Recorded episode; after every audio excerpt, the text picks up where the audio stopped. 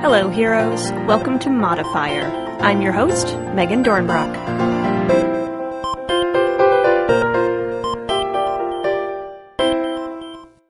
So, I have good news and bad news. The bad news is that this is not the Mass Effect Edge of the Empire show that I promised at the end of our last episode. A few of you have already let me know how much you're looking forward to that episode, and A, that's really awesome. Thank you so much for sharing with me. I really love to hear that you're excited for this goofy thing that I'm doing.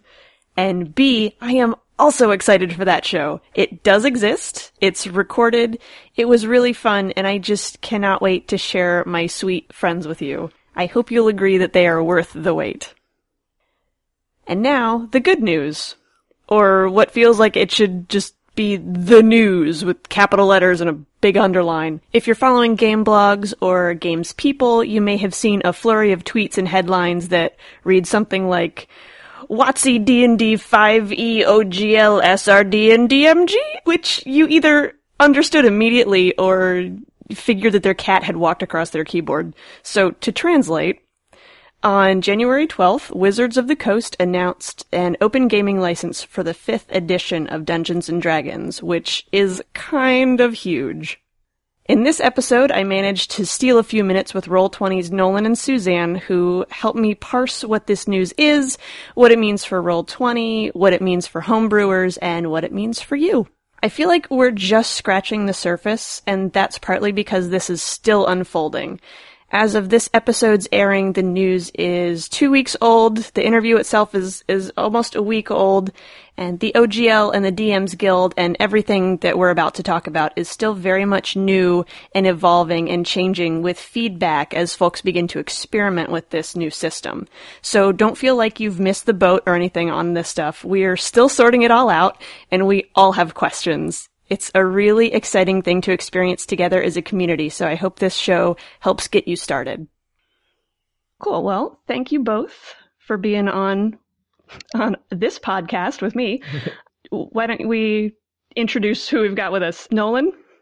So I'm Nolan T. Jones. I'm uh, one of the co-founders of Roll20.net. Very cool. And we've got Suzanne. Yes, I am Suzanne Wallace. I am a brand manager at Roll20. Awesome. It's Talking to or about Roll20 is something I'd been planning to do since the inception of this show, so I'm super excited that we get to do it this early. It's it's a good excuse. We've got some cool news to talk about. But I would like to talk a little bit about just Roll20 first, if you don't mind. So Go for it. I'm going to ask you the real easy questions first. What's Roll20? Uh, who, who, who wants to take it? Maybe it's not that easy. It is. It is actually. I mean, Roll20 yeah. is essentially a uh, browser-based platform and a way to play games online. Um, we are primarily a tabletop sandbox um, in a, the sense that we can recreate the tabletop similar to your kitchen table in a virtual environment. Um, but it's not a. It's a system agnostic uh, setup. So the idea is that we want players to play whatever they want to play. Uh, it certainly works for Dungeons and Dragons, uh, to story games, to even a uh, game like Settlers of Catan. So it's basically mm. a hmm. safe and easy way to play games online with your friends or with new people. Very cool. I, I actually didn't know about the Settlers of Catan. Is expanding into more board games um, something you're looking at doing, or is Catan sort of a? It, it's something we'd like to do. Um, mm-hmm. It's it's a question of like so Settlers of Catan was something that early on we utilized uh, because if, if you think about that board game, one the hex mapping is mm. something that was that was going to push us, and two all of the card trading, stealing, and that sort of thing uh, was was a really excellent opportunity. You know, I mean, how many decks are there in that game between your wool, sheep, um, lumber, brick, all all the things that you have going on there? Uh, it was a great system to test out um, do we have the things that you need to be able to play around a table?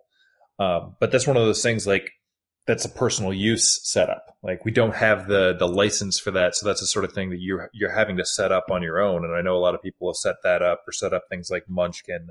Uh, mm-hmm. We have some people who go so far as doing things like Warhammer via oh us. Um, but that, that's one of those like if we if we had more licenses, um, there's a lot that we would love to do in board games because because board games, it since it's less theater of the mind, uh, it, I think it's harder to to go and you know make your own like with with Dungeons and Dragons, you just kind of need the rules, and then you can make up your own world, and you can use whatever images there are. Uh, if it's Monopoly, you want a Monopoly board, darn it.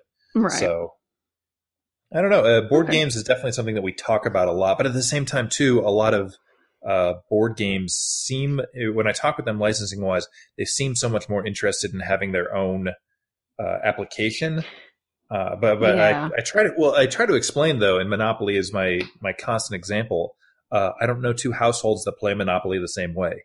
Everybody's got mm-hmm. their own house rules on how the bank works and stuff like that. So it at, at the end of the day, it is better to just I don't know, uh, it, like you would at a physical table, uh, let people do what they're going to do with it. Mm-hmm. But you know, we'll we'll see what happens as time goes on. Okay. Cool. Very good to know. And that actually kind of brings me to something else I wanted to talk about. You mentioned home rules and things like that. With Roll20 being system agnostic, um, I, have looked through it a little bit myself. You know, I have an account and uh, mm-hmm. haven't haven't played any games yet, but looking to. Um, there's all these character sheets to choose from, different systems you can play in. What what kind of opportunities do you have for people who want to play in a system but maybe want to modify it a little? They want to they want to have their house rules. They want to bring in their own sort of versions of things or maybe hack two systems together. Well i mean it, one of the first things to, to understand is like as we came up with the platform um, we had only the three of us who started it myself riley dutton and richard zayas we had really only played fourth edition d&d hmm. and so we start this kickstarter and we have all these backers who are like, "Hey, I need you know the card system initiative from Savage Worlds. Hey, I need Fudge Dice to play Fate. Hey, I need." And as as we get all these requests, we realize that it was a lot smarter for us to mimic a table instead of try to be a fourth edition Dungeons and Dragons simulator. And so we we really get out of the way uh, as much as humanly possible to allow folks um, to to play what they want to play. Now there are, as you said, character sheets that are available that are specific to rule sets, but it, there's nothing stopping at at uh, at our subscriber levels.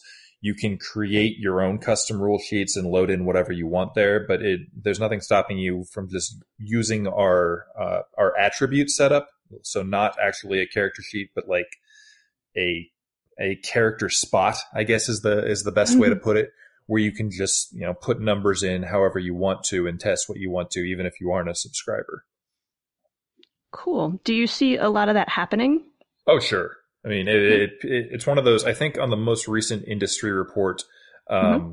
other games was still a top five uh, contender for what people are filling out. So that that means like ga- games that we don't even have.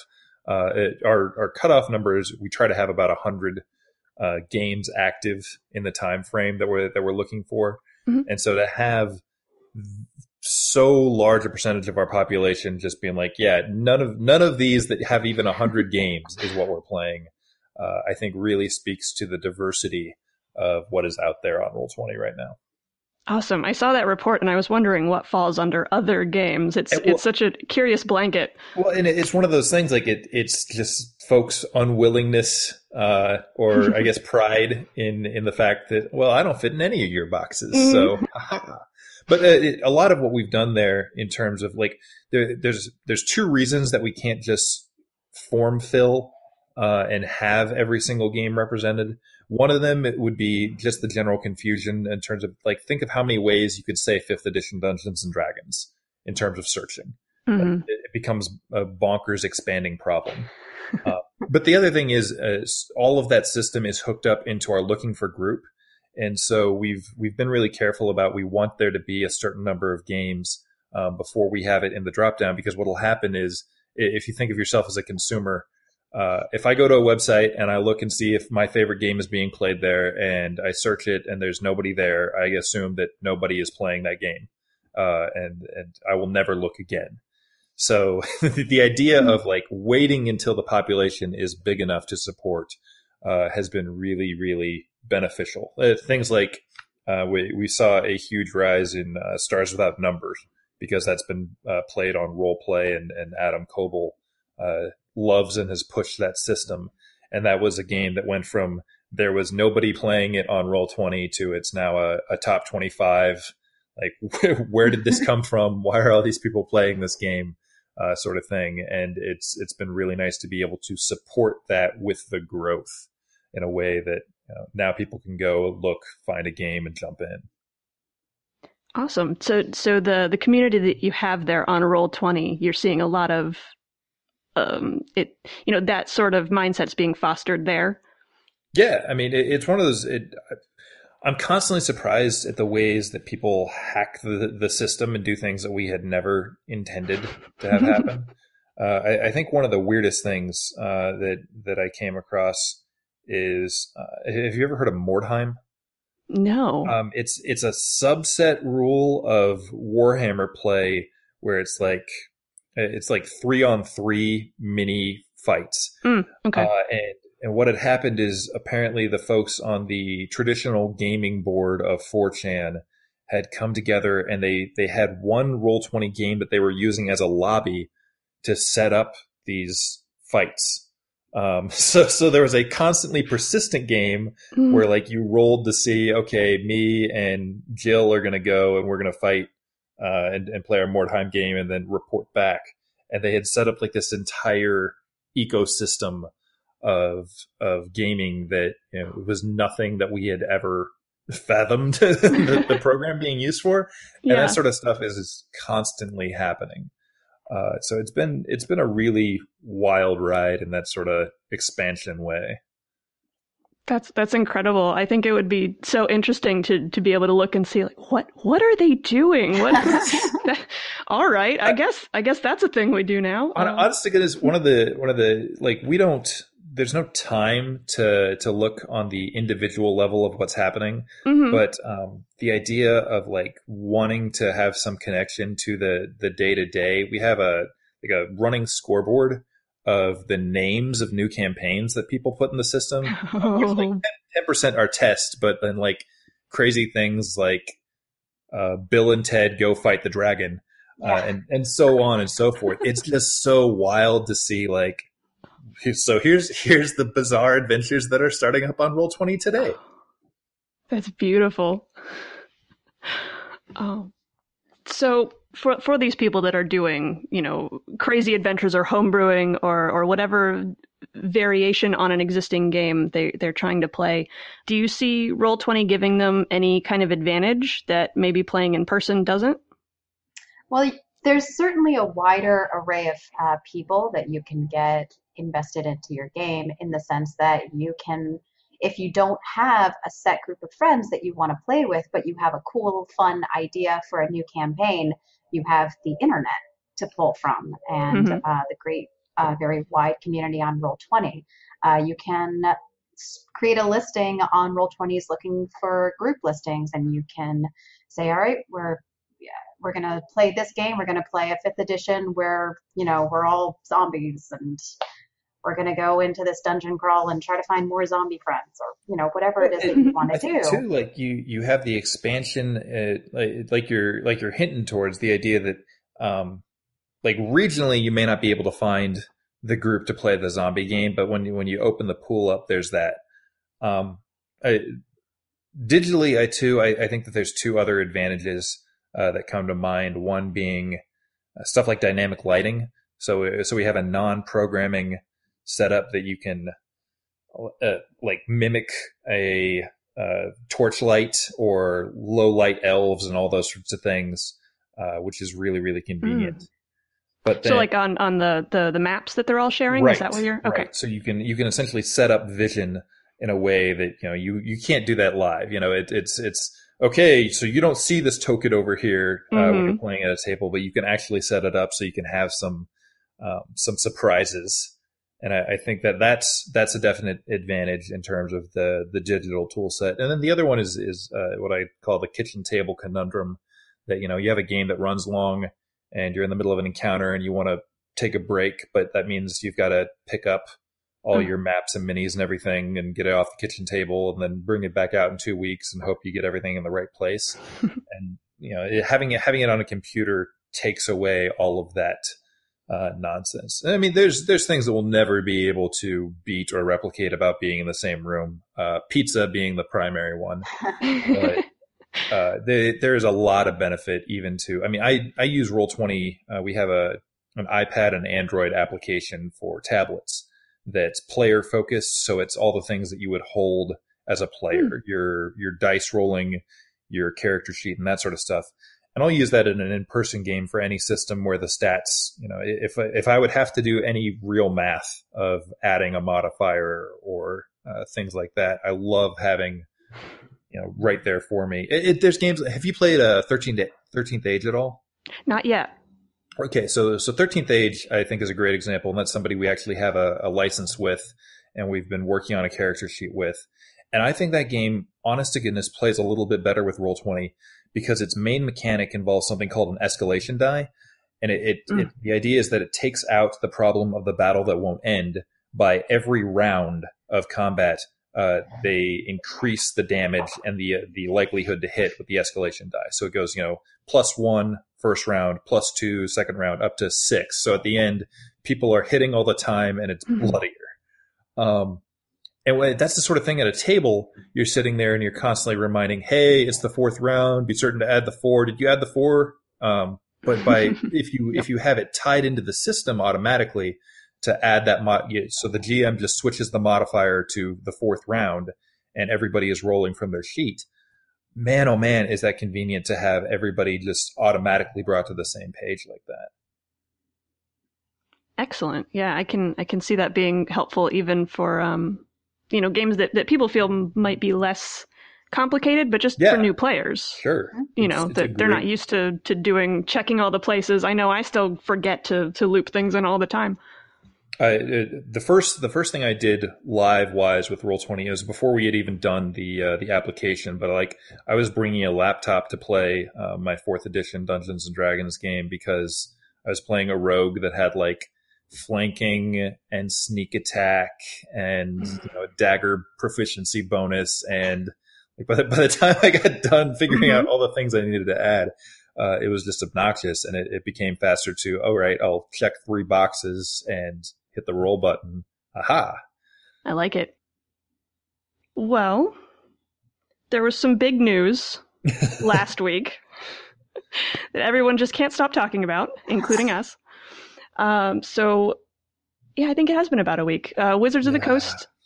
Yeah, a long week. It sounds like yeah. it was. It was. It was a little bit unexpected in terms. So, so this is Suzanne. Is this your yeah. third week on the yes. job? Oh gosh! And so Suzanne's been getting a, a boot camp in terms of uh, licensing in a way that like we had not. And it was like we. I thought we were going to be able to move into this slowly, and no. Yeah. like, here's here's a 390 page document. Go. Yeah. Super fun. I I think I think it caught a lot of people off guard. I think a lot of people kind of thought it wasn't going to happen. Even. I.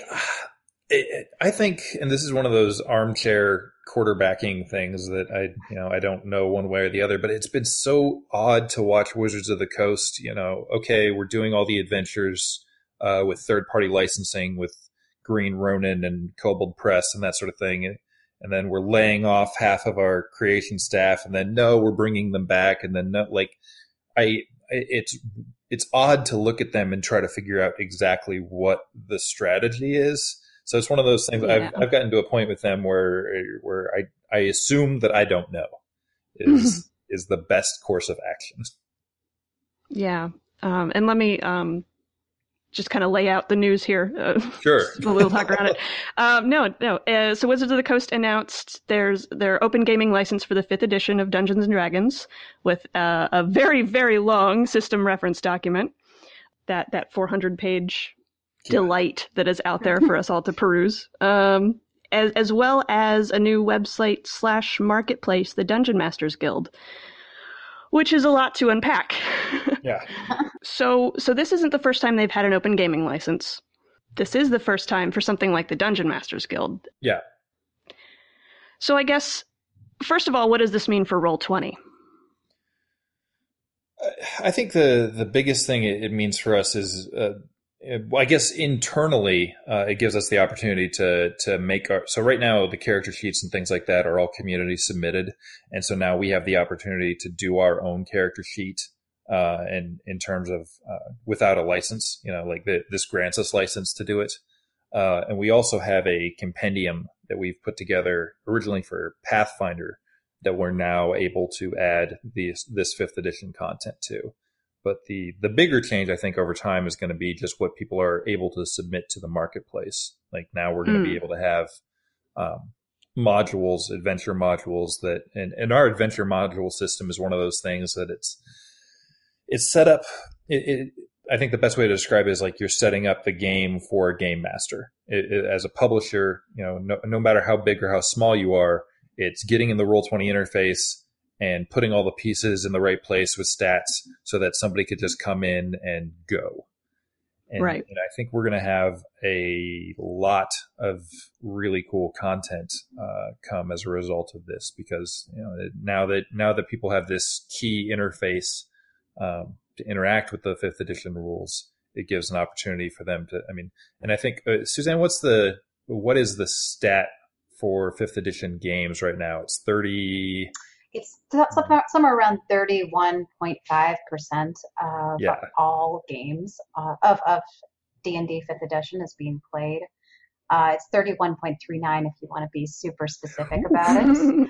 Um, so we're, we're, sticklers for those decimal places. Well, yeah. That's a, and that's a that's a huge percentage. Like that's one mm-hmm. of those things to, to have that sort of opportunity. Well, and I, I think just from a like a uh, let's let's be real. Like if you Google play Dungeons and Dragons online, we're the first thing that comes up.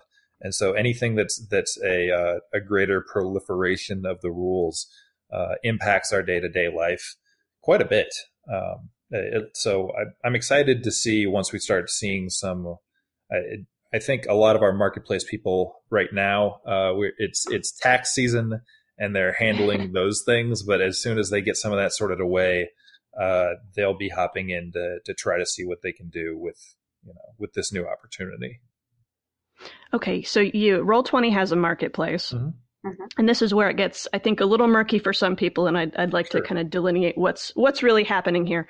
Um, so, Roll Twenty has its marketplace, which I've, I've taken a, a, brief look around in, and you've got uh, assets and tokens and things like that for people to use in their games, as well as modules and adventures um, that, of course, can now be based on fifth edition rules because mm-hmm. of this license. Um, and then there's the Dungeon Masters Guild from Wizards, yeah. where they are allowing people to sell content that uses or, or adventures and things using the Forgotten Realms content mm-hmm. specifically. Mm-hmm. So there's no overlap here. No.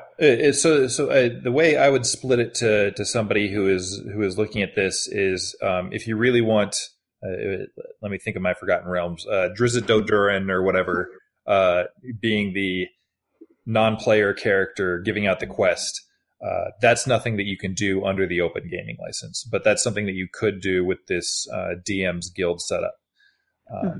And I, I, think that they're it's a 50-50 split in terms yeah. of selling on their marketplace. That's what um, I read. And, and I, I, think that there are some advantages in terms of like you'll you'll definitely be in a hub um, for fifth edition content. Uh, the advantage of publishing something with us is you know, while you won't have that access to Forgotten Realms, it, traditionally the open gaming license has been you know an opportunity for you to build your own worlds and interface it with these rules. Mm-hmm. Um, so if you're doing that and you're you're selling with us, you know, one you do have the easily the largest active player base of Dungeons and Dragons players available to you. I, I, I would say you know in, in, a weekend we're a Gen Con. Um, so you've got you've got a whole heck of a lot of people that you can get your content in front of. Mm-hmm. Uh, but additionally, we do a 70-30 split on our sales. So you you'll be getting 70% of every sale. Um, and, right. it, and, and in a situation where you've got, you know, full ownership of your content as well. Yeah, and and I believe um, RPG has a very similar split to yours. Do you think the the 50-50 from Wizards is is reasonable considering the the content that they have access to and the audience that they're putting it in front of? That's one of those things. It's tough. I don't know. I it, it's tough for me to say this in mm-hmm. in terms of like I'm a guy that went and made my own company. so, so, so my my thoughts on on how to how to split things are different uh, than others. Well, that's one of those things. Like even DriveThru, uh, they're they only do a 70-30 split if you're exclusive to them, and and that's hmm. nothing that we do. And a large part of that is uh, honestly my background in comics. I think is is one of the things that really influenced um, how open we are about the way we do things because I've seen so many comic creators uh, make something and get messed over by you know the the comiXology. Uh, oh yeah, slash comics I, a nightmare. Well, yeah, and it, it, it the percentage. Uh, there was one point where somebody was offering me a, a publishing opportunity, and it was like, okay, so our brand name is going to take thirty percent. comiXology is going to take thirty percent, and uh, if they buy it on iTunes, uh, they're going to take 30%. no. Like, wait a second. I'm making this comic. Uh, so why am I only getting 10%? Um, so it, it, I, I don't know. I, I have a very different outlook, but it's, it's one of those things like the flip side to that is, well, comiXology is the biggest marketplace around. So I, I understand, uh, what the appeal is for that, um, for interfacing with a marketplace that is more branded towards what you're doing. But at the same time, like we're, I think we paid out hundred and ninety thousand uh, dollars in 2015 to marketplace creators, and you know we don't have. I think we're closing in on 200 something creators, so that's a lot uh, in mm-hmm. terms of what's going to the to the folks who are putting things out there via us and that those numbers are only going to grow. So my my awesome. pitch, my pitch to those who want to do it alone because it is a different thing. Like uh, the Dungeon Masters Guild, is my understanding.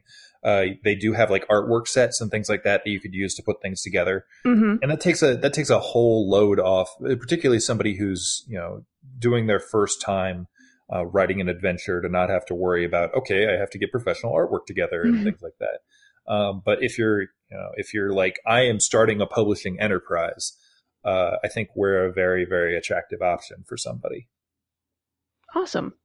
Do you think, in terms of the folks who have been homebrewing and playing around in this system, does it does this whole the news and the new the new um, DMs guild does this make it easier for them or harder for them or, or just a little more lucrative? Uh, well, I think it's a little bit of both. I, I think the um, I, when I joke about the 398 page document, um, it, it, there's a impetus to understand in a way that is increasingly it, it puts a lot on you in terms of knowing not only what uh, is in that document, but also in terms of what you create yourself. Um, you're not supposed to be creating things that Wizards is also creating, mm-hmm. and so you have to know what's out there, you know, phrases for spells and things like that that they're using in their other content that they didn't license so that you can create your own spells and so on and so forth. So, mm-hmm. I mean, it definitely, it, it, frees you up to make money. There's, there's no doubt about that. Uh, but it's one of those things that you, you're going to get a PhD in, uh, the fifth edition rule set, uh, when you're doing this yeah, there was mm-hmm. definitely an initial perception that the door had been completely thrown wide open. And while that, that doorway has certainly widened, there are definitely still some limitations naturally. And that's just important to keep in mind and make sure you know what you're doing. Yeah. Okay, yeah, that's that's one of the things I, I saw a misconception a lot was that all of it was available, all of it's free for us to use, and that's that's not the case. Well, that's... I, I think one of the the first things that came up on our forums was somebody was like, "So I'm going to put all the uh, I'm going to make a monster manual pack. Mm. I'm going to put everything in there." And and the you know my first reaction to that is, okay, if you read the second paragraph of this new system reference document, it says you can't use the word monster manual. So I'm concerned about what you're saying already. Uh, because you like, I need you to really read this and look at this uh, and understand that you know you can't you can't use that term. Uh, and so it, when when the start of things is that suspect, uh, it makes me very concerned overall. But that's one of those things. Like there are people who, uh, you know, Paizo's Pathfinder exists because of an open gaming license. Mm-hmm. Uh, so the opportunity is as big as becoming potentially the largest publisher in the realm, uh, and and I think that's a that's something that can't be overstated. But you know, at the same time, uh, most of us are not going to do that, and so right. uh, understanding what you've what you've got in front of you is uh, is key to making this work for you. Yeah, and uh, the that that very daunting document they do put all that legalese right at the front for yeah. you to read through. There's really, really not the, that much of it. But, the legalese but is just what two pages, I think. Uh huh. Yeah.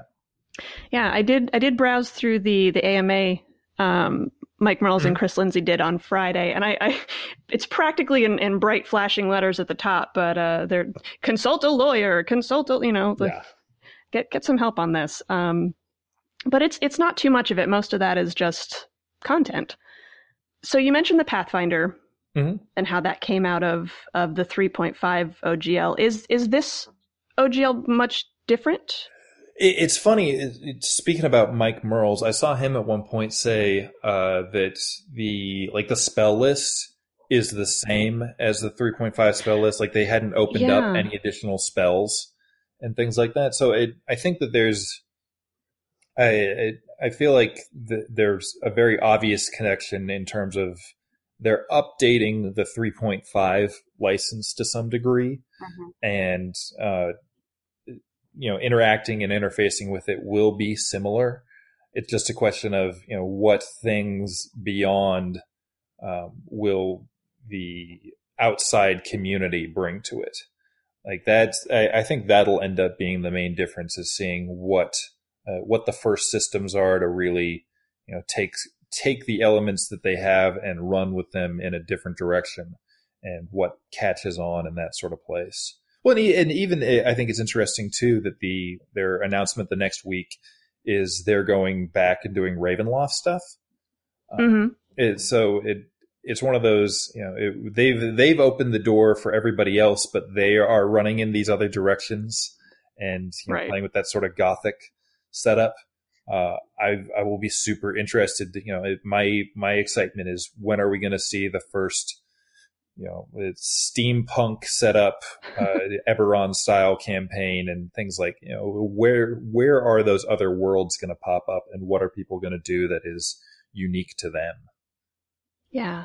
Do you, now that, now that I'm thinking about it and, and Pathfinder coming out like it did, do you think that the, the DMs Guild I know their one of their selling points is you can get ratings from the community and we're going to keep an eye on who's doing excellent work and we're going to bring you into our fold and, and write for us maybe. Do you think do you think part of that is is intentional to like keep all, all the all the best stuff for themselves? I mean, it, I don't know. It, yeah. it, it's that it's advantageous for them to be involved in it. Like there's mm-hmm. there's no doubt about that, but at the same time, I think that um, anybody who gets far enough in the game that they are being uh, eyeballed by wizards is is going to know you know their worth inside and outside that, and the, you know it it's one of those. There's there's a lot of people that have stayed on with wizards, and then you have the the how many people you know the the creators of obviously Monte Cook has mm. gone now and carved out his own empire, and uh, Rob Heinsoo has gone out and carved out his own empire. Mm-hmm. I, I, it's tough to say. Like it, maybe it's it, there will be people that it's a good fit, and there will be people that go, "This has nothing to do with me," and both of those realms exist and coexist in a way that doesn't hurt. Uh, like the the end result is the fan gets more content to play so, right. you know, props to everybody, you know, just make certain that you're, you're figuring out what is the comfortable fit for you. Cool. As I was browsing through that AMA, um, there's a lot of good questions and a lot of good questions answered, but there was something that got brought up that wasn't really addressed, and I was wondering if you have any have any insight or, or thoughts on this. Somebody brought up that there are a lot of, of course, homebrewing communities that exist and have been flourishing for quite some time they do their own thing. They they play with these systems. There's, um, you know, pass things around for free and, and help each other build these these modules and these adventures. I think there is some concern about what's going to happen to these communities with stuff that they may be building essentially disappearing behind a paywall, to use their words. You know, do you see this as being detrimental to those kind of communities, or? I, I think there's uh, there's always the ability to pass things freely back and forth, uh, it, and between you know fair personal use mm-hmm. type realm. Uh, but I, I think paywalls are a good thing, and, and this is something in terms of the Roll Twenty marketplace.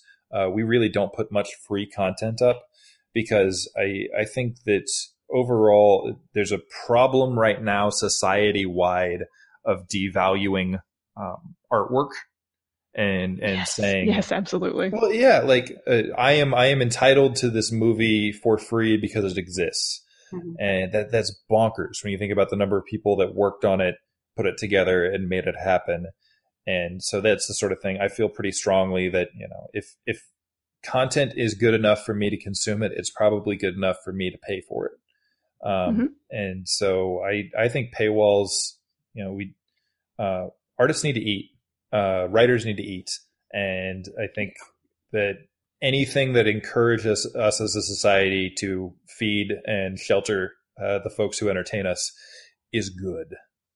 Bless you. oh, so it's only this has only been out for about a week. We've mm-hmm. had to, di- to, digest all this. Um, so of course it's it's going to be interesting to see what happens as this all settles in. And I know there's some content, quite a bit of content actually up in the DMs Guild already. Um, are you seeing fifth edition content coming into your marketplace already? No, I know that Suzanne, you're you're on the, the pulse of what's coming in. I don't think there's been anything yet, has there? The, the funny thing is, I think that people are still adjusting, and we mm-hmm. haven't. We're, we keep waiting for those floodgates to open, and I think they're going to.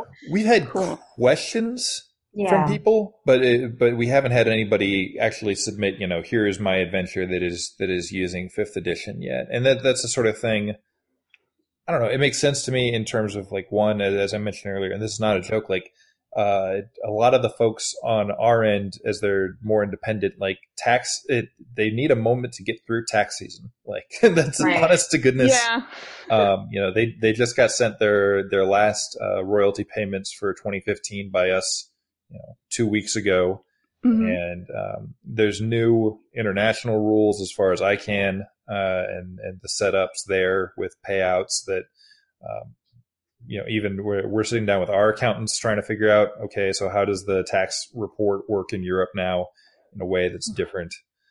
But uh, I've had Beatles tax man stuck in my head most of this week.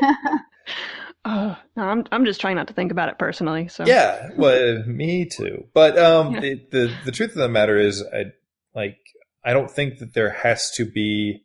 I don't think that this is one of those things that if you don't strike in the first week, you're doomed. Uh, good, good, good stuff is going to rise to the mm-hmm. top, and and that's the sort of thing. I mean, uh, Dungeons and Dragons Fifth Edition has now been out how long?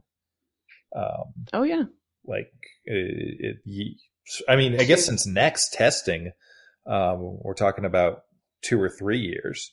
So it, these these things have a decent cycle. Uh, I'm I would not be concerned if if I'm sitting looking at this. My thought is how do I get it together and get it moving, not how do I get it out the door right right right right right now. And that's especially true for the Roll20 marketplace. I mean, when you go and look at what we have available for purchase from our creators, there is definitely a curated high level of content. And and we do that. We encourage everyone to submit but there definitely is an element of curation. And we think that's to the benefit of all because then we have wonderful stuff and new people get can get featured and recognized for their work. So ultimately that's to the benefit of all that it might take some time for that amazing fifth edition content to start showing up but when it does it's going to be pretty cool yeah. Awesome. Well, so before we wake up and realize this has all been a dream, is there anything else about the the Wizards announcement that people should know about, or anything about Roll Twenty that people need to know about? Uh, there is going to be a fifth edition compendium uh, that I we may have mentioned that will be showing up on the Roll Twenty site soon. That is our next big exciting thing uh, to come out.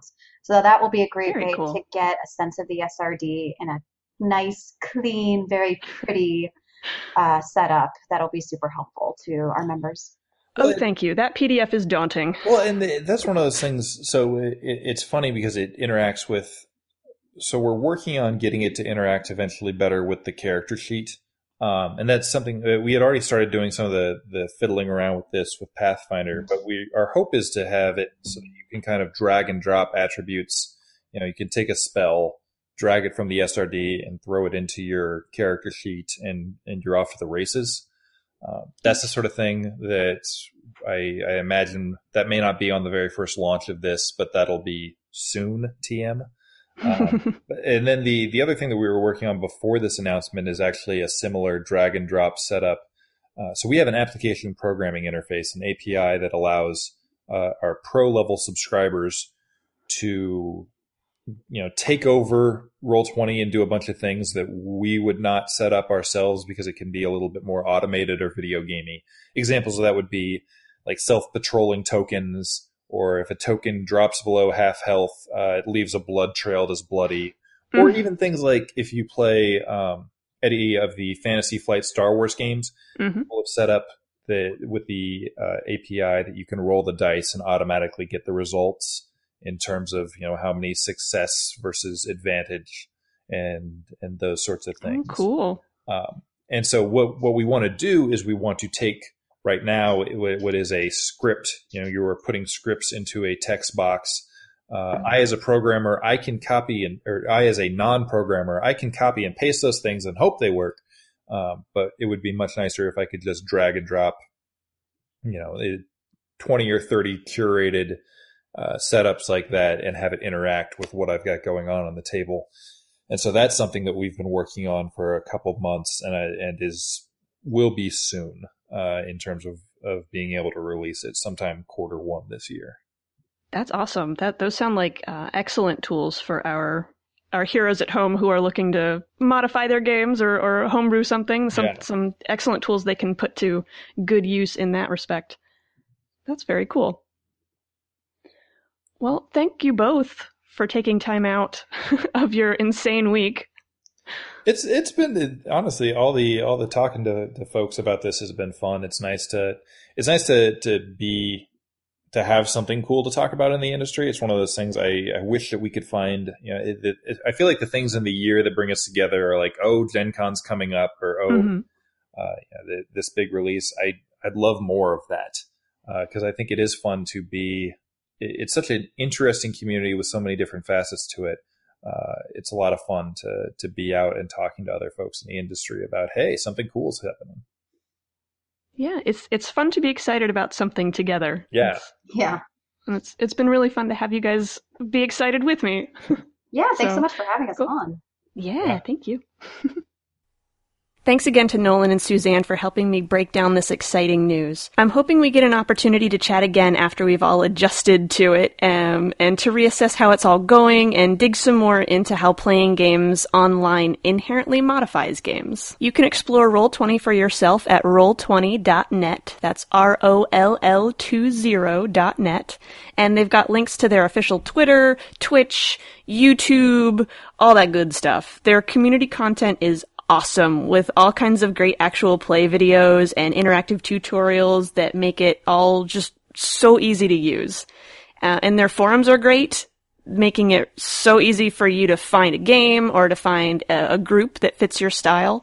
Uh, I think my game group is going to try playing Mouse Guard, and I cannot wait.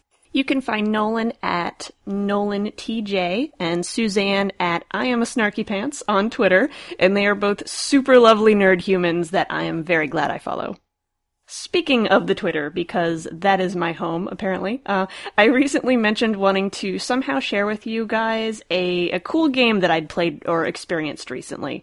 Um, and I, I want to do them justice, so I think the plan is to make them a separate little treat on the modifier Tumblr so possibly a video, maybe just more some more audio, but um, I've played some cool things recently, and I know I'm going to play some cool things in the future that I I just really want to tell you about. So keep an eye out for me gushing about Ross Cowman's Fall of Magic because that is absolutely going to be the first one of whatever this is. If you want to keep in touch with Modifier, send in questions, requests, or if you want to contribute, you can find me at Modifier Podcast on Twitter. Check out the headquarters, which is modifierpodcast.tumblr.com, or email me at modifierpodcast at gmail.com. Um, I also have pages on Facebook and G+, and I bet that you have guessed the naming scheme by now, so uh, I, I really love hearing from you guys. Modifier is proud to be part of the One Shot Podcast Network, which is a family of incredible games podcasts, and you should be listening to every single one of them. Find out more at oneshotpodcast.com. Modifier's theme music was created by my favorite Bothan, Kat Greenfield, whose myriad talents are on display at katgreenfield.com. Next time on Modifier, we are talking Mass Effect and Edge of the Empire. Really though, this time I mean it.